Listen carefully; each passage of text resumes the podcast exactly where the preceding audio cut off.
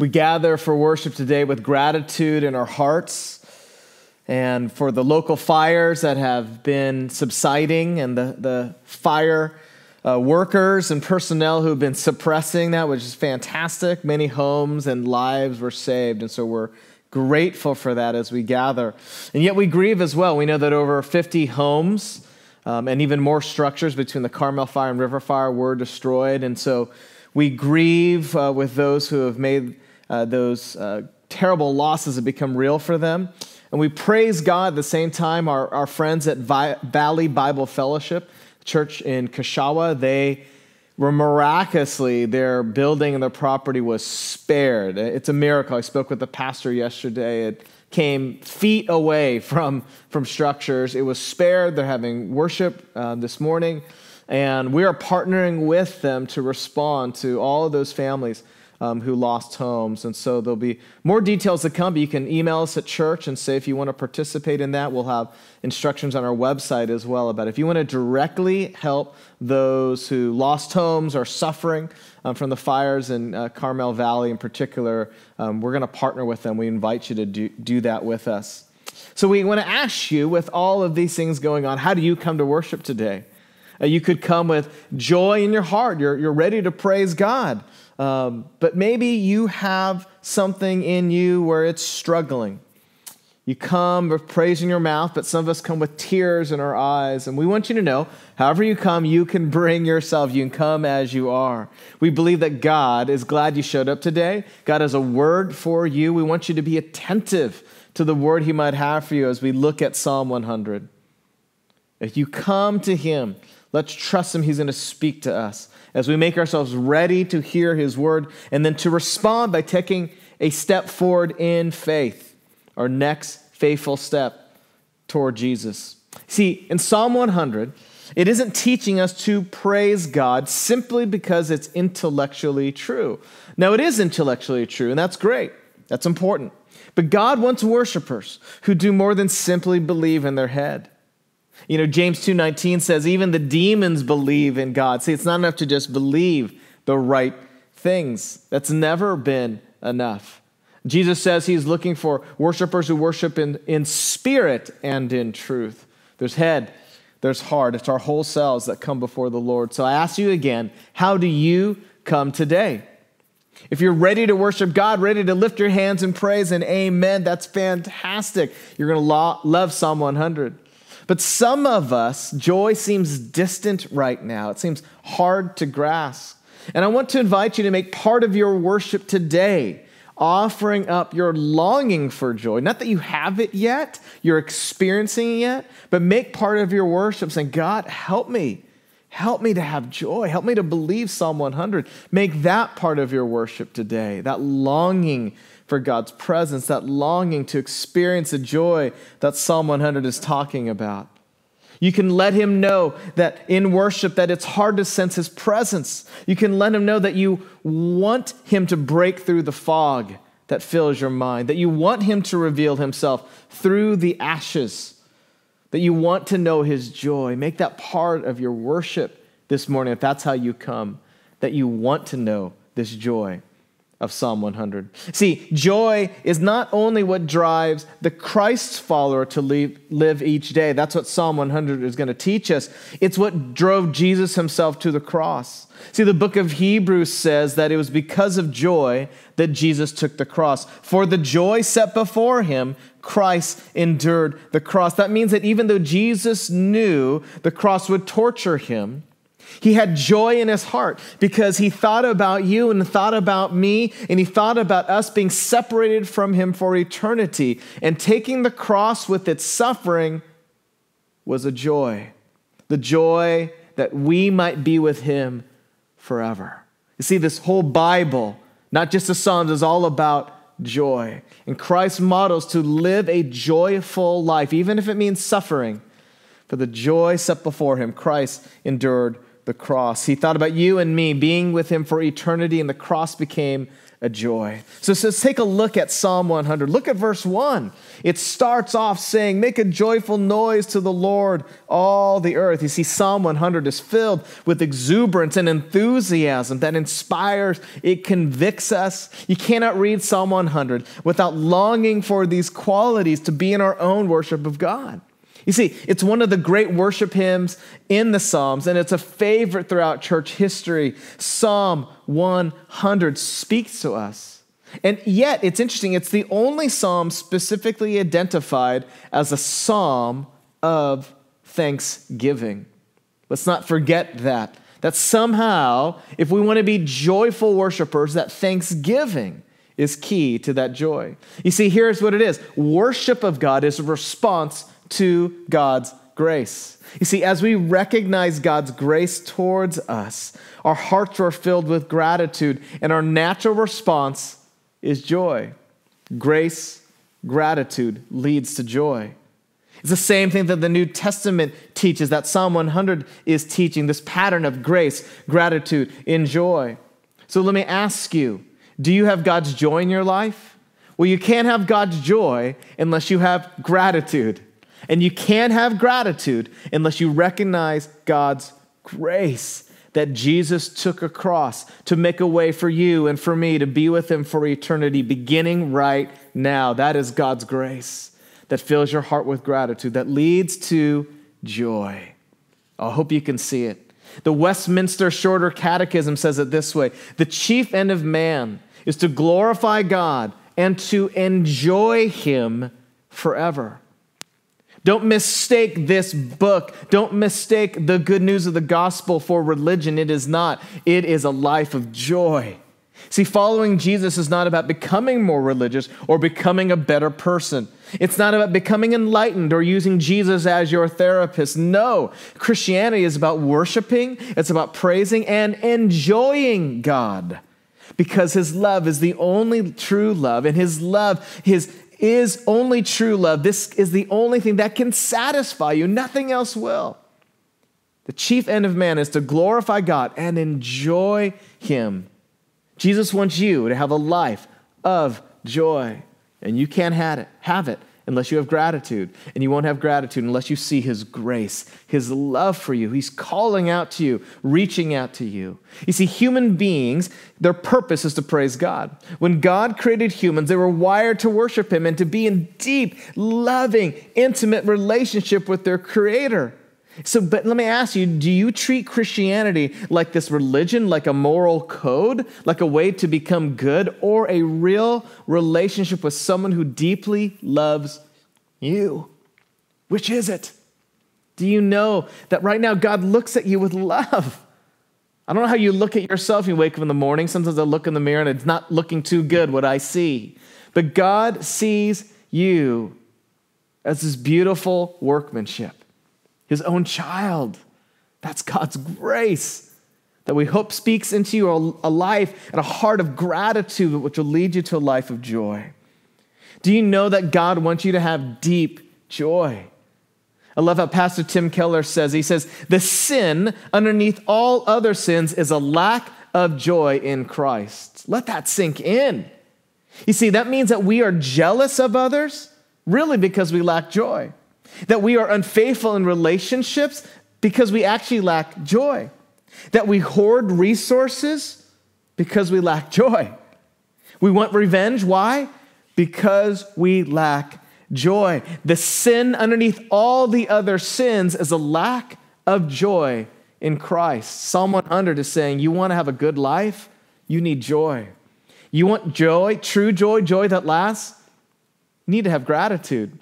And you can't have true, lasting gratitude unless you know the God of grace, the gift of his love that he looks upon you right now with love.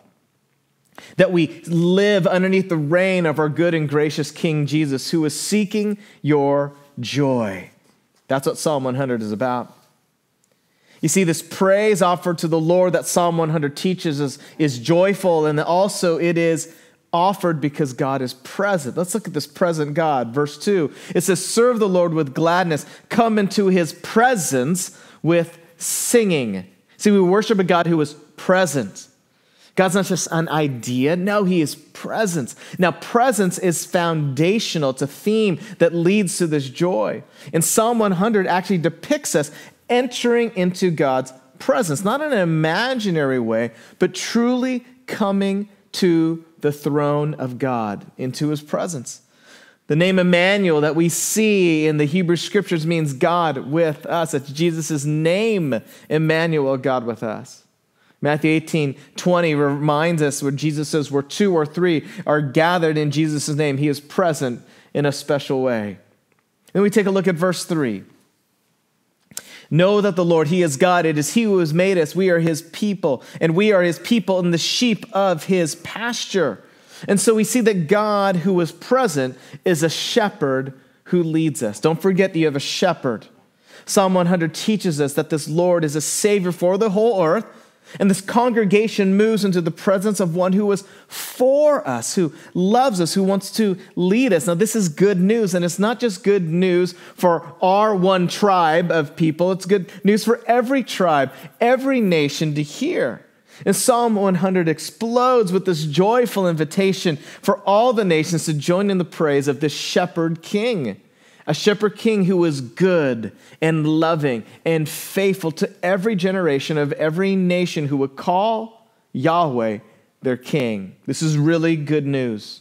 So I want to remind you as we read Psalm 100 don't let the presence of the storm cause you to doubt the presence of God because He is here and He is a good shepherd and He cares about you and He wants to bring you a life of joy.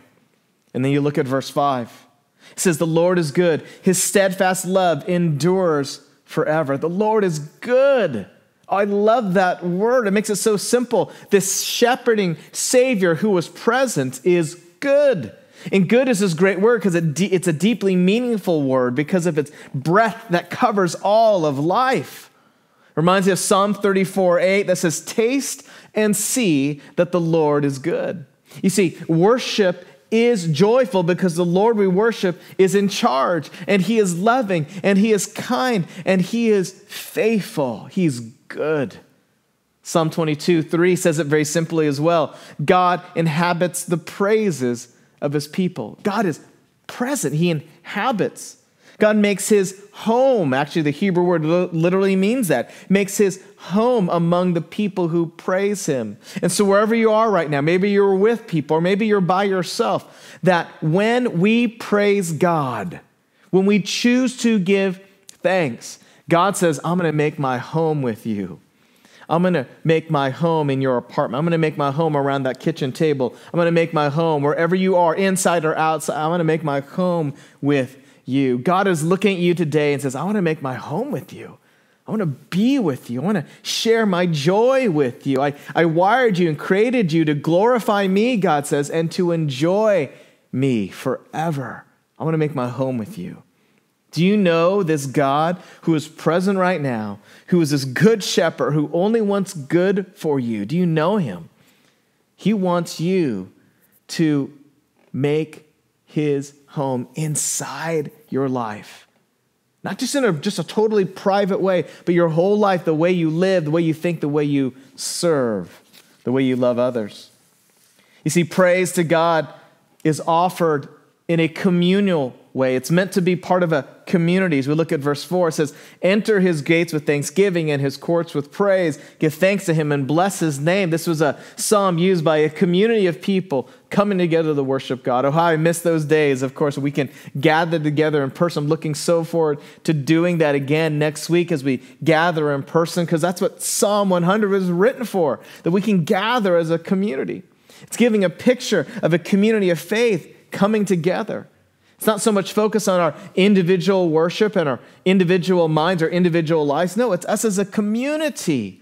There's something about praising God together, even virtually, that matters. Isn't it amazing to think that with you right now, that there are dozens of others, maybe even hundreds of others watching with you, worshiping with you, that matters that we do this together.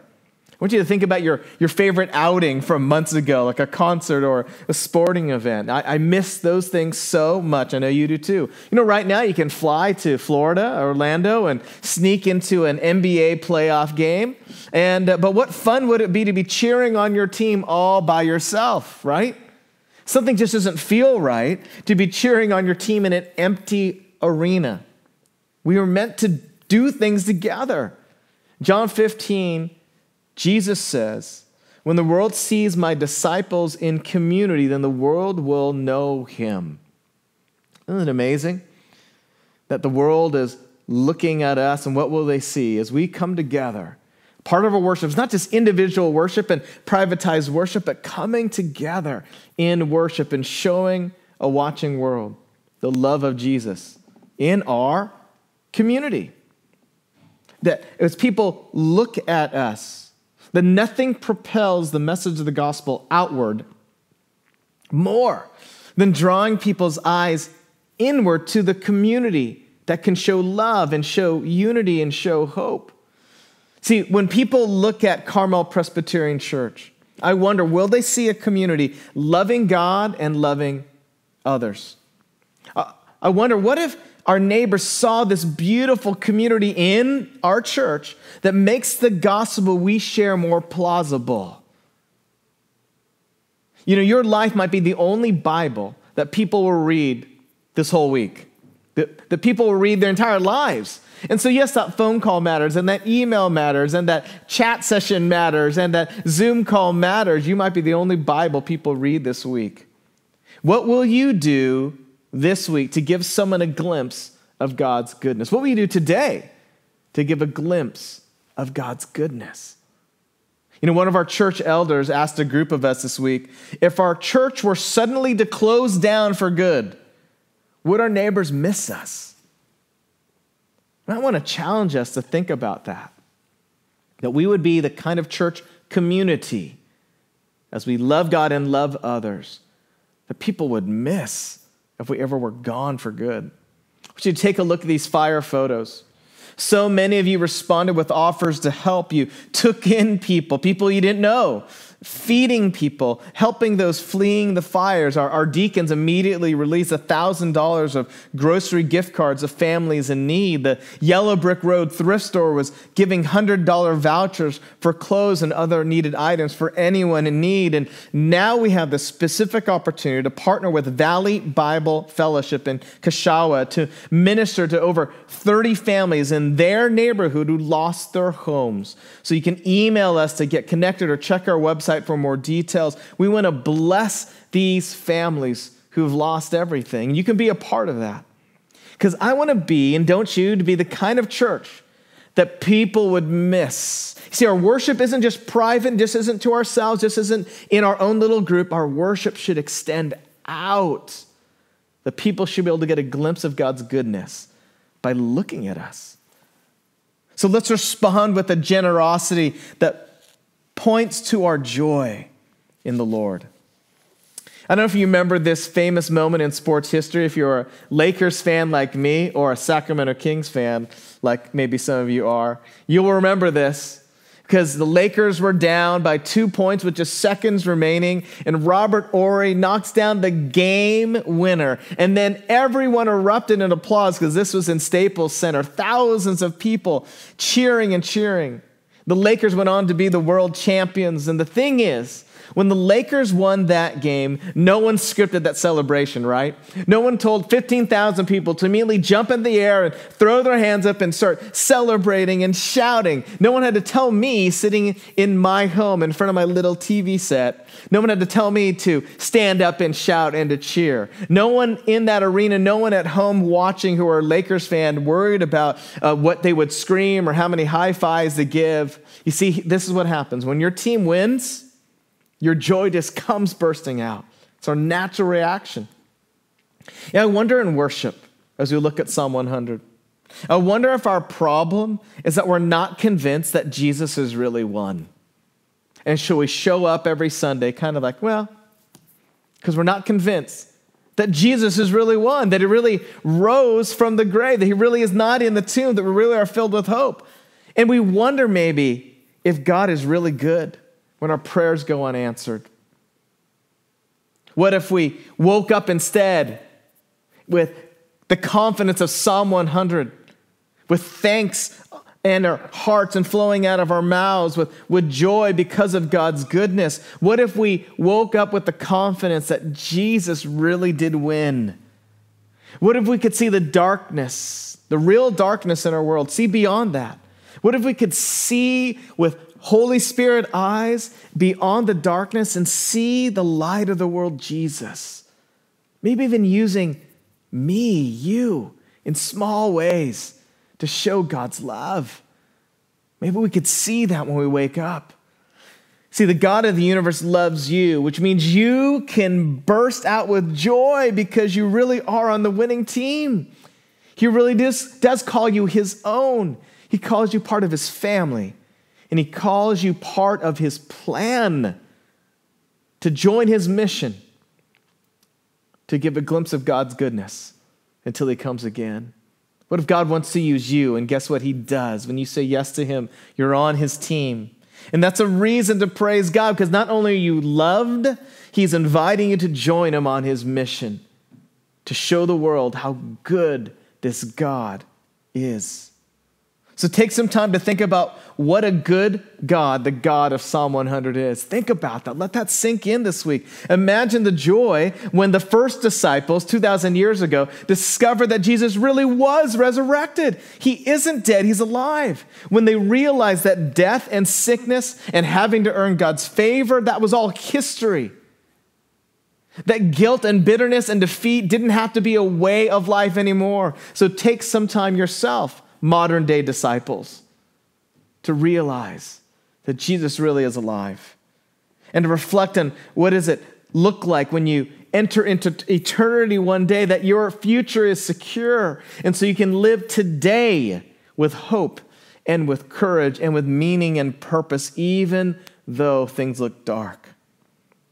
See, Jesus has ushered in the reality that eternity is already in session. And you can live into that. And you can go ahead and start living in the reality of eternity right now. We can start having joy in everything that we do. Not made up joy, oh, but real joy because of God's grace, filling us with gratitude, leading to your very real joy in Christ. Even though we see the ashes, and I see them too, and our days can be filled with would have and should have and could have. And we feel the stress of the world every day, don't we? Oh, but we can give it back to God and realize we are on this planet for this time for a purpose. And we can see meaning in the midst of darkness, meaning in the midst the ashes, and say, God, use me. Use me to show a glimpse of your goodness. As I follow you, Jesus, the one who has overcome the world, we really are on the winning team, friends. Psalm 100 says, Let that soak in. Let joy be the center of who you are. Let gratitude lead you towards that way, and, and may grace be the foundation of it all. Friends, pray with me. Jesus, we want to see you more clearly. Oh, yes, you died on that cross, and I cannot believe that you went to the cross with joy because you knew that's what you needed to do to make a way for us. And Lord, as you rose from that grave and you left that tomb, I imagine there was joy knowing that it was complete. And there was a way now for us to be close to you forever. Thank you, Jesus.